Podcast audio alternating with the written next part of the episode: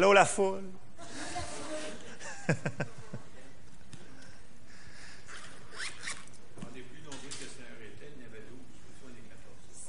Ah, bon, ben. Le bateau coulera pas, c'est bon. Ça va être sécuritaire. Amen.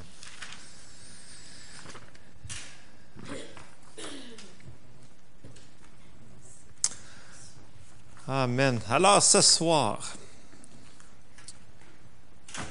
j'ai une bonne nouvelle. On a été rachetés de la malédiction. Amen. On a été rachetés de la malédiction de toutes ses formes inimaginables. Que ce soit la malédiction physique, que ce soit la malédiction financière, que ce soit la malédiction de tout, tout ce que vous pouvez penser, on a été rachetés de la malédiction. Alors, ce soir, on va faire une petite excursion.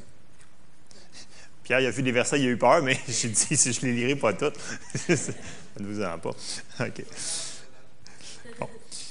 Ça comprend quoi, la malédiction? Ça vient d'où? Pourquoi qu'elle est là?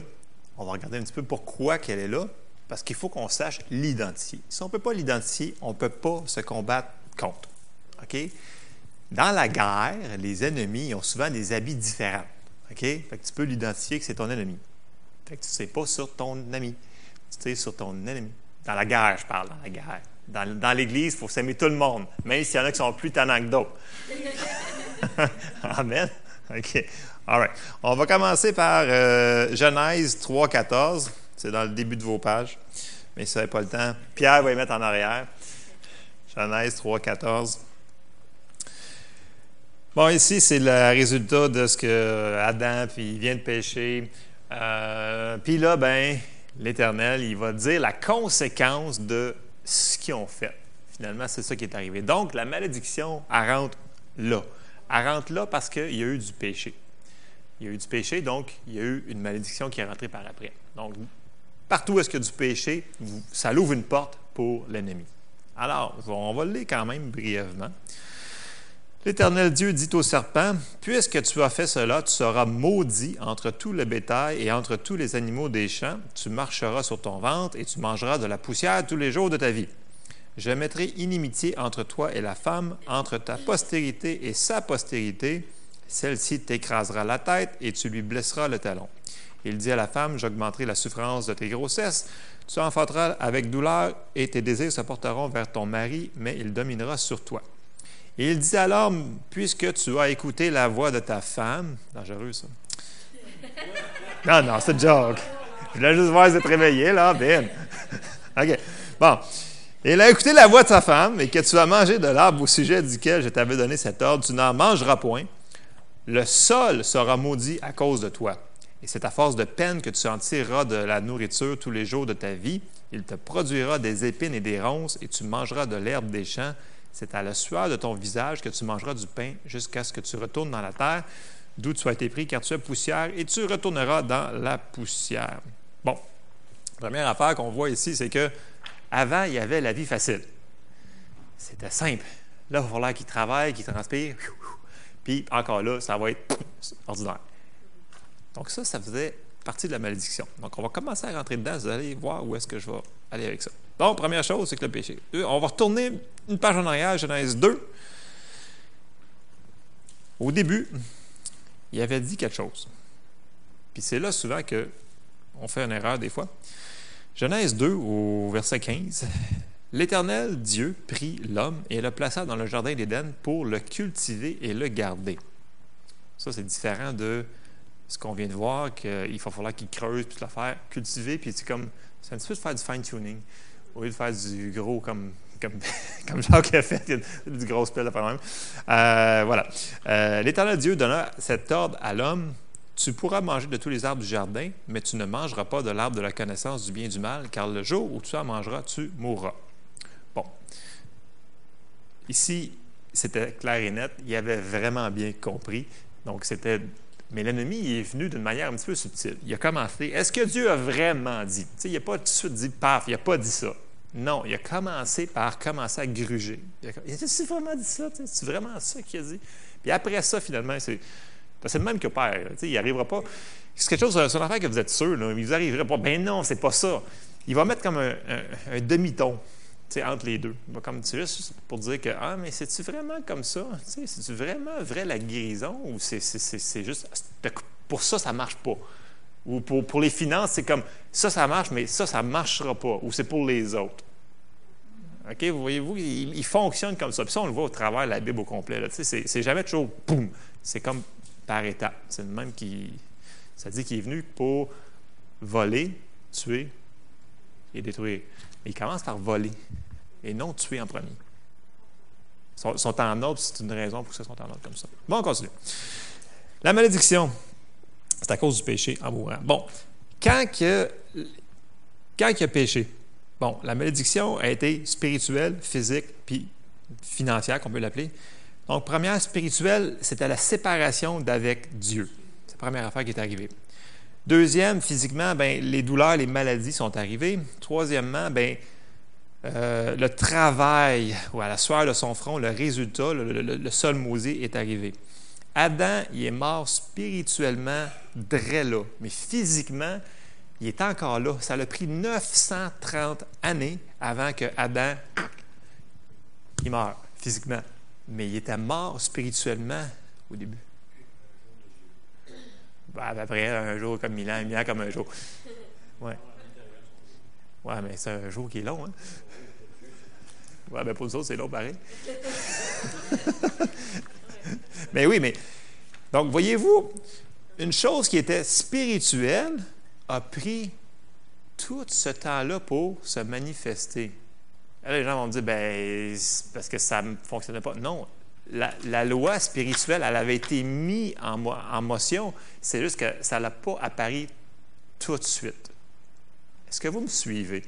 Il y a plein de choses qu'on va mettre en action dans le domaine spirituel qui ne seront pas instantanées, mais ça ne veut pas dire qu'ils ne sont pas faites. Amen. Vous allez me suivre tantôt, vous allez comprendre plus peut-être, j'espère. OK. Euh, le spirituel, il y a toujours un impact sur le naturel. Ce qui est en arrière, le spirituel est plus réel, il est plus... Dieu a parlé, de, puis il a créé avec sa bouche. Ça, c'était spirituel, mais ça s'est manifesté dans le naturel. Donc, tout ce qu'on touche, tout ce qui est naturel, ça vient du spirituel. Ça vient de là. Amen. Bon, OK, on va aller continuer, on va aller voir la, malédiction. Euh, Deutéronome 28. On ne lira pas tout, on va juste le splitter en deux. Deutéronome 28, parce que Pierre avait l'air découragé tantôt. Deutéronome 28. C'est long, hein? Non, non mais qui c'est qui l'a lu au complet, Deutéronome 28? Tout le monde. Super. Récemment. Non. OK. En capsule. De 1 à 14, ça va bien. Ça dit si tu obéis à la voix de l'Éternel. OK? Donc là, ça dit tout, ah, ça va être béni, ta terre va être bénie, tu vas être en santé, tu vas être de bonne humeur, euh, ton chat va être de bonne humeur, euh, tes fleurs vont être belles, euh, tes tomates vont être écœurantes. Tout va bien, tu es sur la bénédiction. c'est vrai? Non, c'est vrai, c'est marqué. Ben, ça, ça l'englobe tout ça. Bon. Suivez-moi. Puis là, on arrive au verset 15. Oh, là, là. Là, c'est là qu'on va voir c'est quoi la malédiction. Non, mais c'est terrible. Hein? Sérieusement, si vous lisez tout ça, là, ça va faire une déprime. Non, mais en passant par les hémorroïdes jusqu'à la patente, c'est. Non, non, mais c'est écœurant, là. Je vous le dis, là. Je, l'ai lu au complet. J'étais là, wow, ça n'a pas d'allure. C'est vraiment, là, la malédiction, c'est horrible. Ça, comprend tout. Tout ce qui n'est pas bon, là, ce qui pique, ce qui fait mal, ce qui poche, là, c'est tout là-dedans. C'est quelque chose. Mais je ne le dirai pas parce que c'est trop horrible. C'est vraiment trop écœurant. ça, c'est Deutéronome 28. c'est énorme. Là. Il y en a-tu de la malédiction là-dedans? Il y en a. Là. C'est pas fort. Bon. Fait que la bénédiction, c'est si on obéit. La malédiction, c'est si on n'obéit pas. Bon. Nous autres, on n'est plus sous la loi, par exemple. On va faire une parenthèse tantôt. On est sous la grâce. Mais n'empêche que, si on ouvre des portes, il peut y avoir des petites affaires qui vont rentrer, là. Amen. OK, on va continuer. Dans ces années-là, OK? Dieu avait donné des lois au peuple d'Israël pour les aider. ils faisaient la loi, puis ils étaient protégés de toutes ces malédictions-là. Donc, eux autres, là, s'ils faisaient la loi, ben ils étaient comme protégés de toute la malédiction. Dans le désert, on le voit, ils étaient protégés des serpents, ils étaient protégés. Donc, ça, c'était la loi.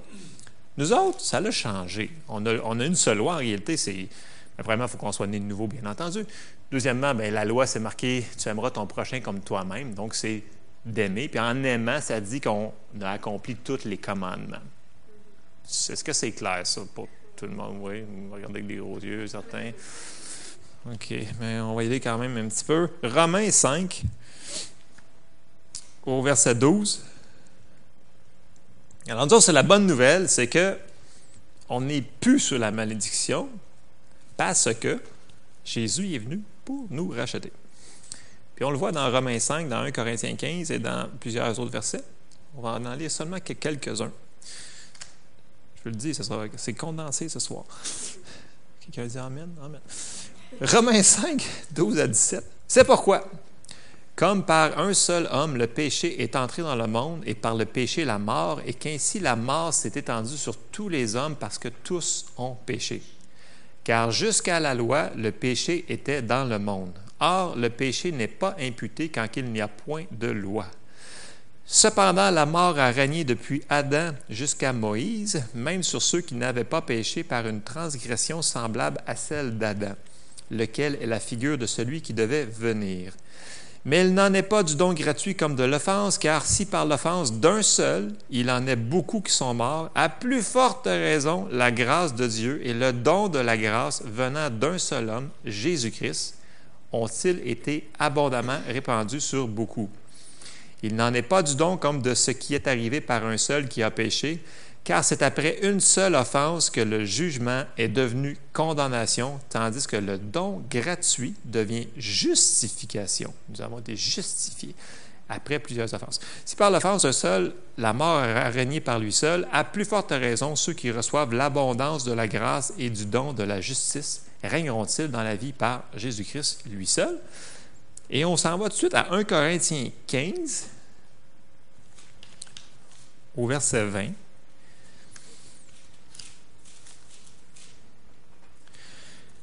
Mais maintenant, Christ est ressuscité des morts. Il est les prémices de ceux qui sont morts, car puisque la mort est venue par un homme, c'est aussi par un homme qu'est venue la résurrection des morts.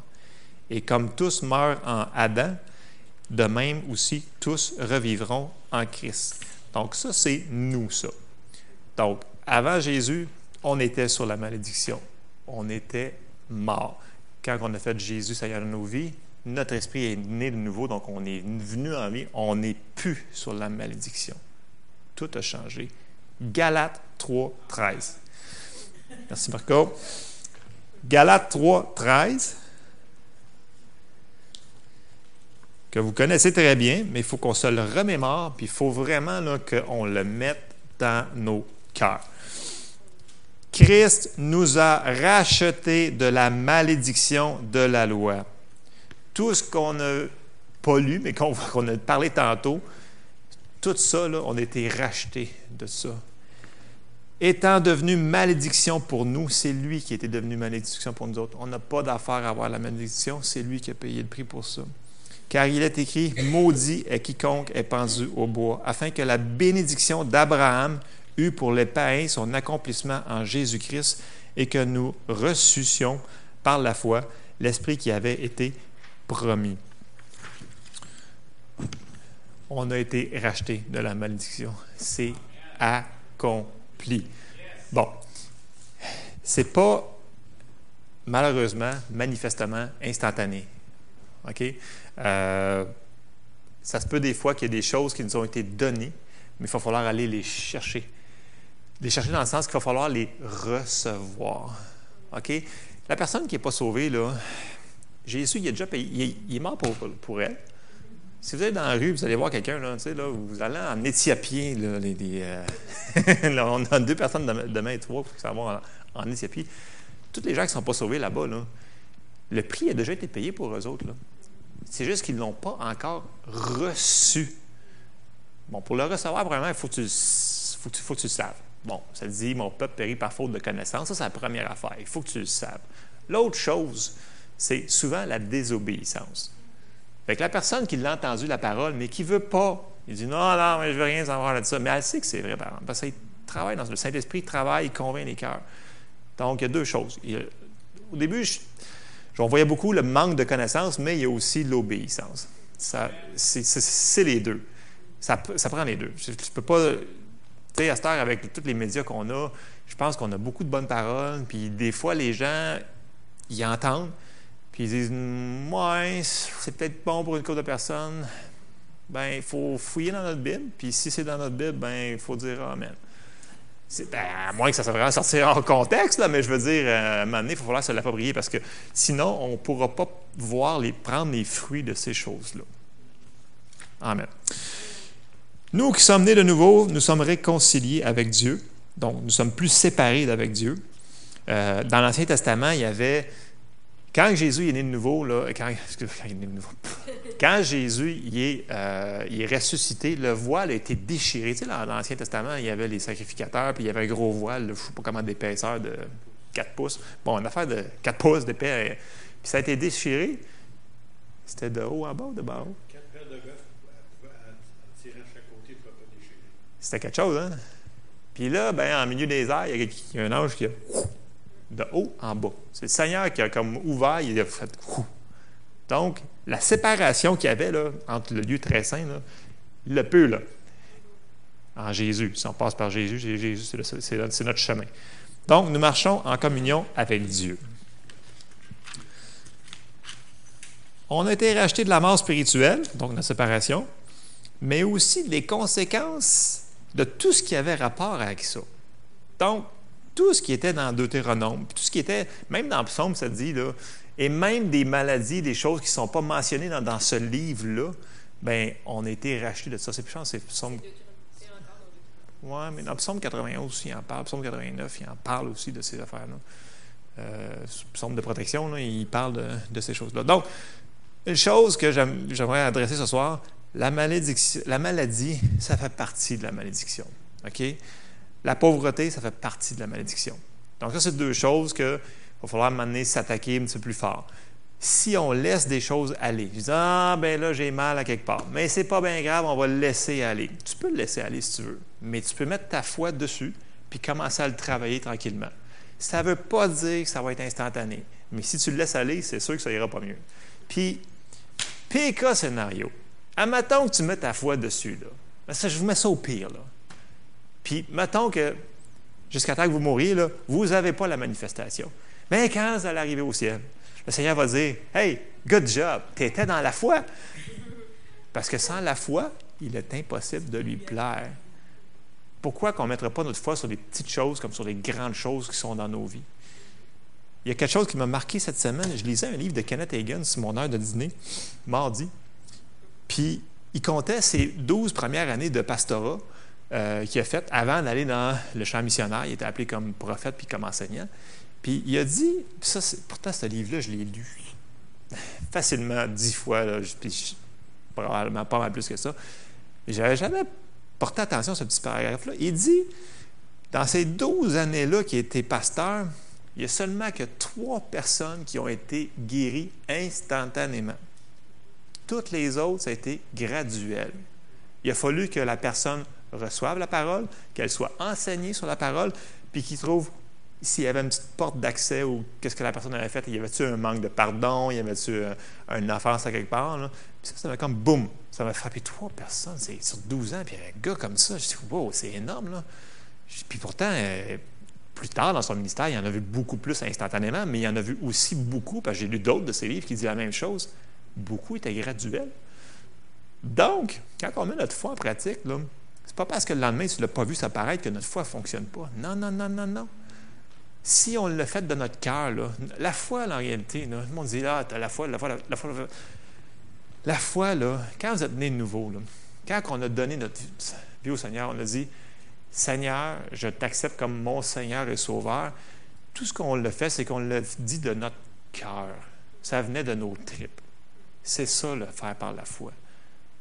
Pour obtenir la, guérison, c'est la même chose. On le fait de notre cœur. sais, quand tu dis à ta femme, tu dis je t'aime. C'est juste pas je t'aime. Comme, non, non, ça, ça vient de ton, de ton toi. Donc, c'est un petit peu ça la foi. OK, gros point d'interrogation pour tout le monde. OK. Bon. On va, on va, on va aller des versets. Euh, non, mais cet homme-là, ça m'a frappé parce que c'est un ministère moi, qui m'a beaucoup impacté. Euh, puis il disait souvent, en anglais, il disait Keep the switch of faith turned on. Parce qu'il savait que ça serait souvent pas instantané. Donc en français, on traduit ça par euh, garde l'interrupteur de la foi à on, allumé. Puis tu vas le voir. donc laisse le courant continuer à passer. Si tu laisses le courant passer, ça va se manifester. Si tu fermes la switch parce que tu ne l'as pas vu, ouais, c'est ça. Amen.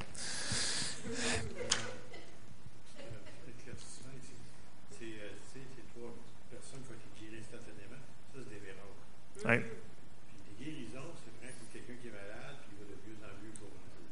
Oui. C'est ça. C'est graduel. Mais c'est... Souvent, nous autres, on pense, hey, je suis guéri, bien plein de suite. Non, non, c'est pas ça. Tu peux être guéri, oui, Oui. Et que ce soit un miracle ou une guérison, oui, effectivement, c'est, la manière de, l'appeler est, est, différente. Ce qu'on veut finalement, c'est que voir ces patentes-là partir, puis voir la manifestation se manifester faut pas mettre la switch à off. C'est bien important. Bon, on va identifier vraiment que la maladie, ce n'est pas de Dieu. On va juste le mettre clair et net. Là. Ésaïe, Matthieu, 1 Pierre. Ésaïe 53, 4 à 6. Ça, c'est Ésaïe qui parle dans le futur. Ésaïe 53, 4, 6. Je sais que vous les connaissez, là, mais on va l'ancrer, là, solide. Cependant, ce sont nos souffrances qu'il a portées, c'est de nos douleurs qu'il s'est chargé, et nous l'avons considéré comme puni, frappé de Dieu et humilié. Mais il était blessé pour nos péchés, brisé pour nos iniquités. Le châtiment qui nous donne la paix est tombé sur lui, et c'est par ses meurtrissures que nous sommes guéris. Matthieu 8, 17.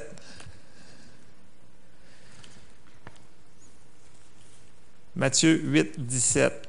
Afin que s'accomplisse ce qui avait été annoncé par Ésaïe le prophète, il a pris nos infirmités, il s'est chargé de nos maladies. Ça, il parlait au présent. 1 Pierre 2, 24. Lui qui a porté lui-même nos péchés en son corps sur le bois, afin que, mort au péché, nous vivions pour la justice, lui par les meurtrisseurs duquel vous avez été guéris. Là, il parle au passé. Le prophète Ésaïe parlait au futur, Jésus parlait au présent, puis Pierre lui parlait au passé. Il dit, ça a été accompli. Ça a été fait dans le même lot là, que quand il était à la croix. Dans le même lot que vos péchés ont été euh, lavés, ben, son corps a été brisé pour nos meurtrisseurs. Donc, tout ce qui était malédiction, là, ça l'a fini là. Est-ce qu'on va le prendre? Est-ce qu'on va l'accepter? c'est à notre discrétion. Parce que si on, reçoit juste le message, le Seigneur est mort pour nos péchés, bien, on va avoir la foi pour être sauvé. Mais ça ne veut pas dire que le Seigneur est tellement bon, tellement miséricordieux. Il va initier de lui-même des guérisons, puis plein de choses comme ça, des délivrances. C'est tellement. Euh, c'est énorme ce que Dieu y fait. Là.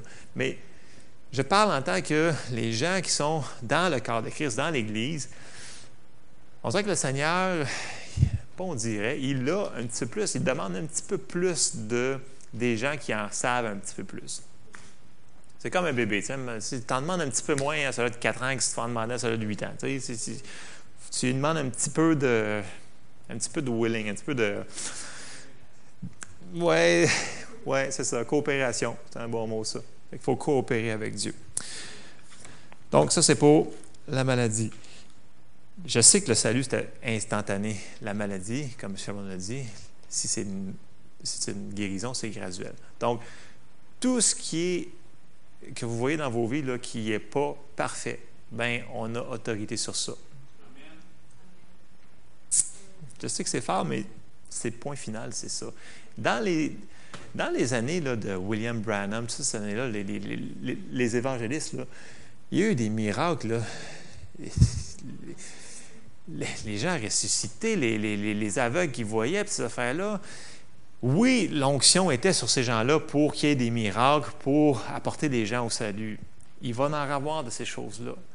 En attendant que cette, même onction revienne sur certaines personnes ou se manifeste dans l'onction corporative, en attendant, l'onction est sur la parole. On peut commencer à la mettre en pratique, puis commencer à la faire. Puis quand l'onction va arriver, bien, on va être tellement prêt qu'on va l'absorber, puis la manifestation va arriver plus vite. Amen. OK. On va aller dans Galates 3, au verset 13. La bénédiction d'Abraham. Abraham est très important dans la Bible.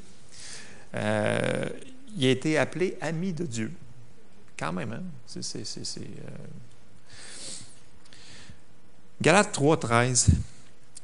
Christ nous a rachetés de la malédiction de la loi, étant devenu malédiction pour nous, car il est écrit Maudit est quiconque est pendu au bois, afin que la bénédiction d'Abraham eut pour les païens son accomplissement en Jésus-Christ et que nous ressuscions par la foi l'Esprit qui avait été promis. Bon.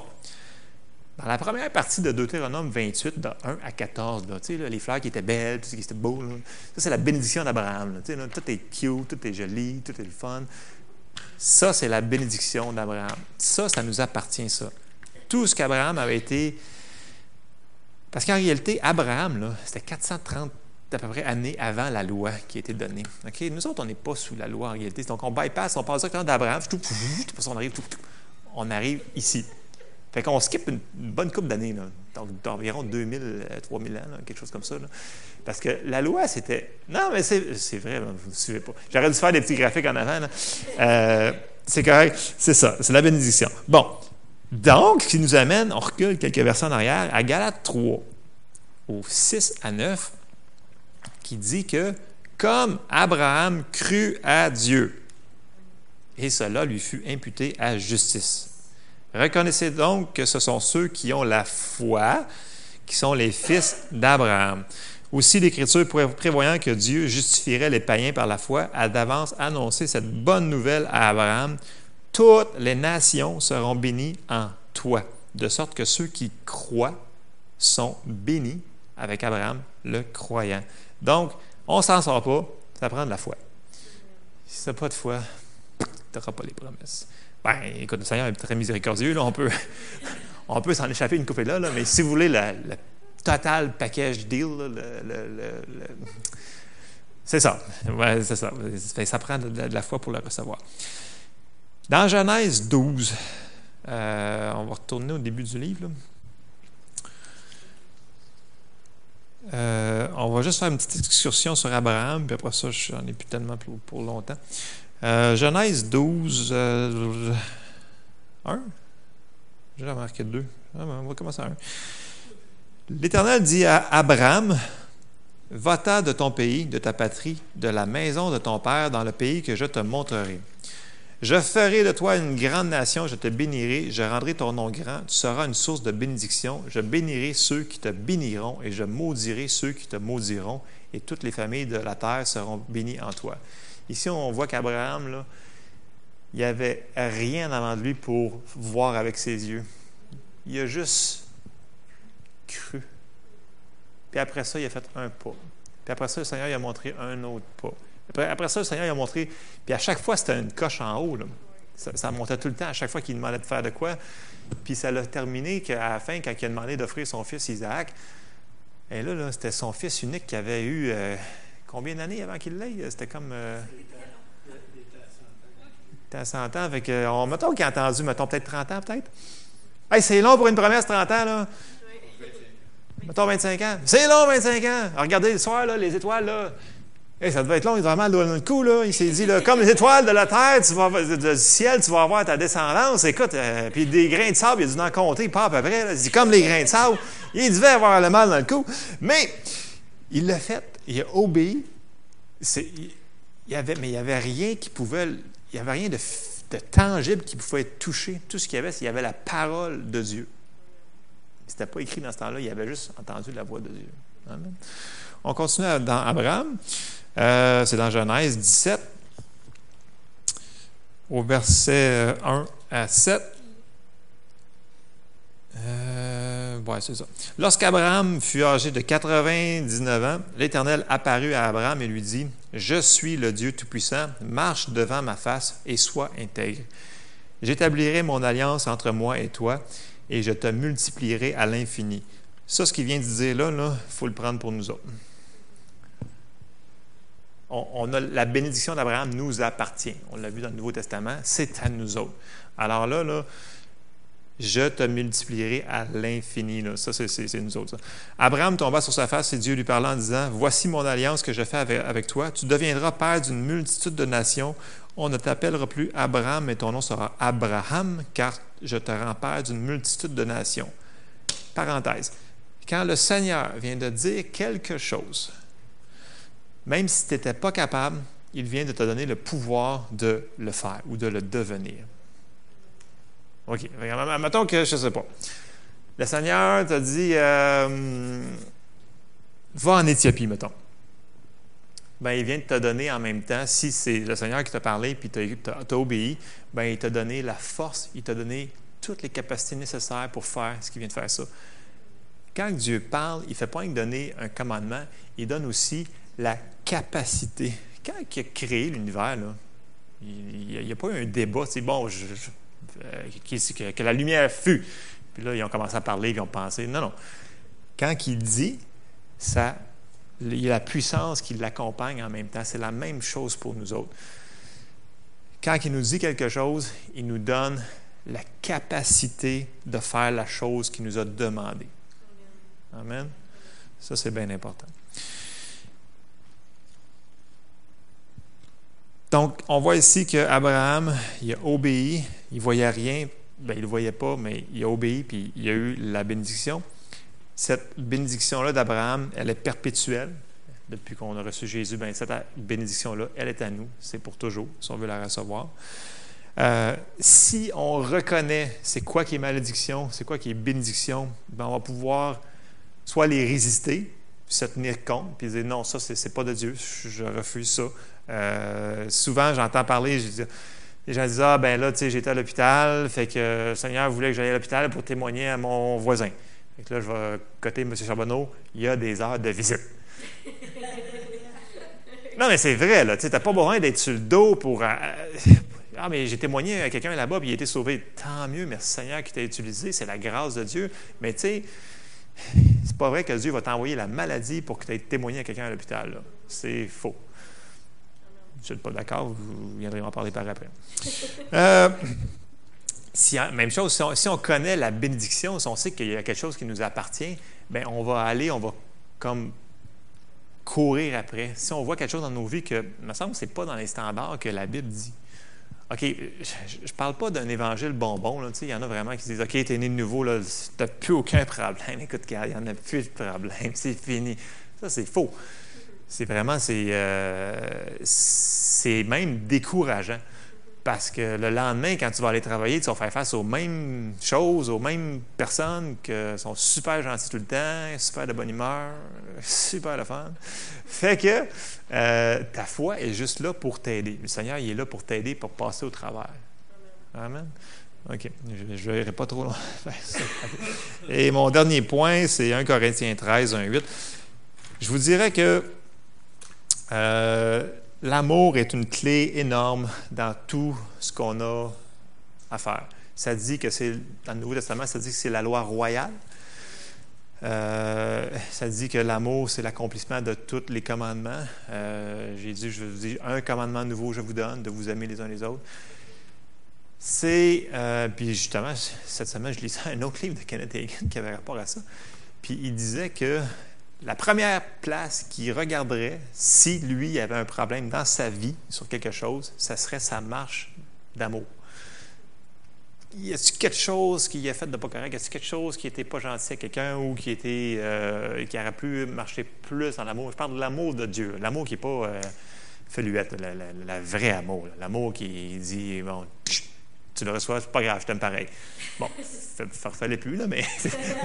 mais tu sais, l'amour de Dieu. l'amour dans 1 Corinthiens 13. On va quand même prendre le temps de le lire, là. 1 euh, Corinthiens 13. Euh, je ne l'ai même pas printé, mais. Non, je sais, les notes, ça ne veut pas dire grand-chose. Puis en passant, je te donne juste des morceaux comme ça. Ah, j'aurais dû. Je vais vous lire en anglais en premier. Ça ne sera pas long, j'ai fini, non, mais. Euh, c'est parce que en français, c'est bon. En anglais, des fois, dans certaines traductions, c'est un petit peu mieux. Moi, j'aime bien la amplified là-dedans. Euh, J'essaie, je sais pas.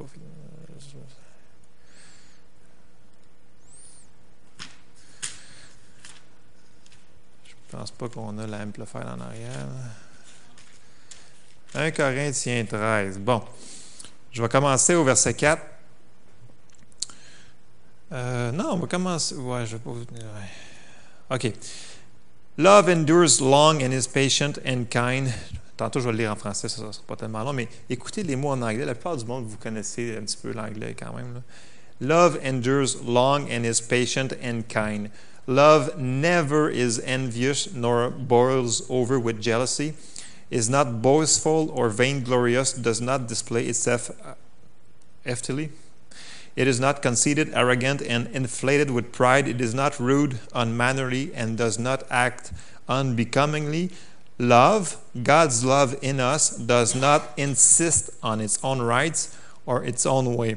For it is not self seeking, it is not touchy or fretful or resentful. It takes no account of the evil done to it, it pays no attention to a suffered wrong. It does not rejoice at injustice and unrighteousness, but rejoices when right and truth prevails. Love bears up under anything and everything that comes, is ever ready to believe the best of every person. Its hopes are faithless under all circumstances, and it endures everything without weakening. Love never fails. Ça, c'est dans la Bible amplifiée en anglais. En français, c'est quand même très, très bien. Il y a, différentes traductions qu'on pourrait mettre pour faire euh, des mots plus précis. Ça dit au verset 4, L'amour est patient, il est plein de bonté. L'amour n'est point envieux. L'amour ne se vante point. Il ne s'enfle point d'orgueil. Il ne fait rien de malhonnête. Il ne cherche point son intérêt. Il ne s'irrite point. Il ne soupçonne. Ici, le mot soupçonne pourrait être mieux traduit par médite il ne médite point le mal. Il ne se réjouit point de l'injustice, mais il se réjouit de la vérité. Il excuse tout, il croit tout, il espère tout, il supporte tout. L'amour ne périt jamais. Et notre foi fonctionne par l'amour. Amen. C'est tout ce que j'avais pour vous ce soir.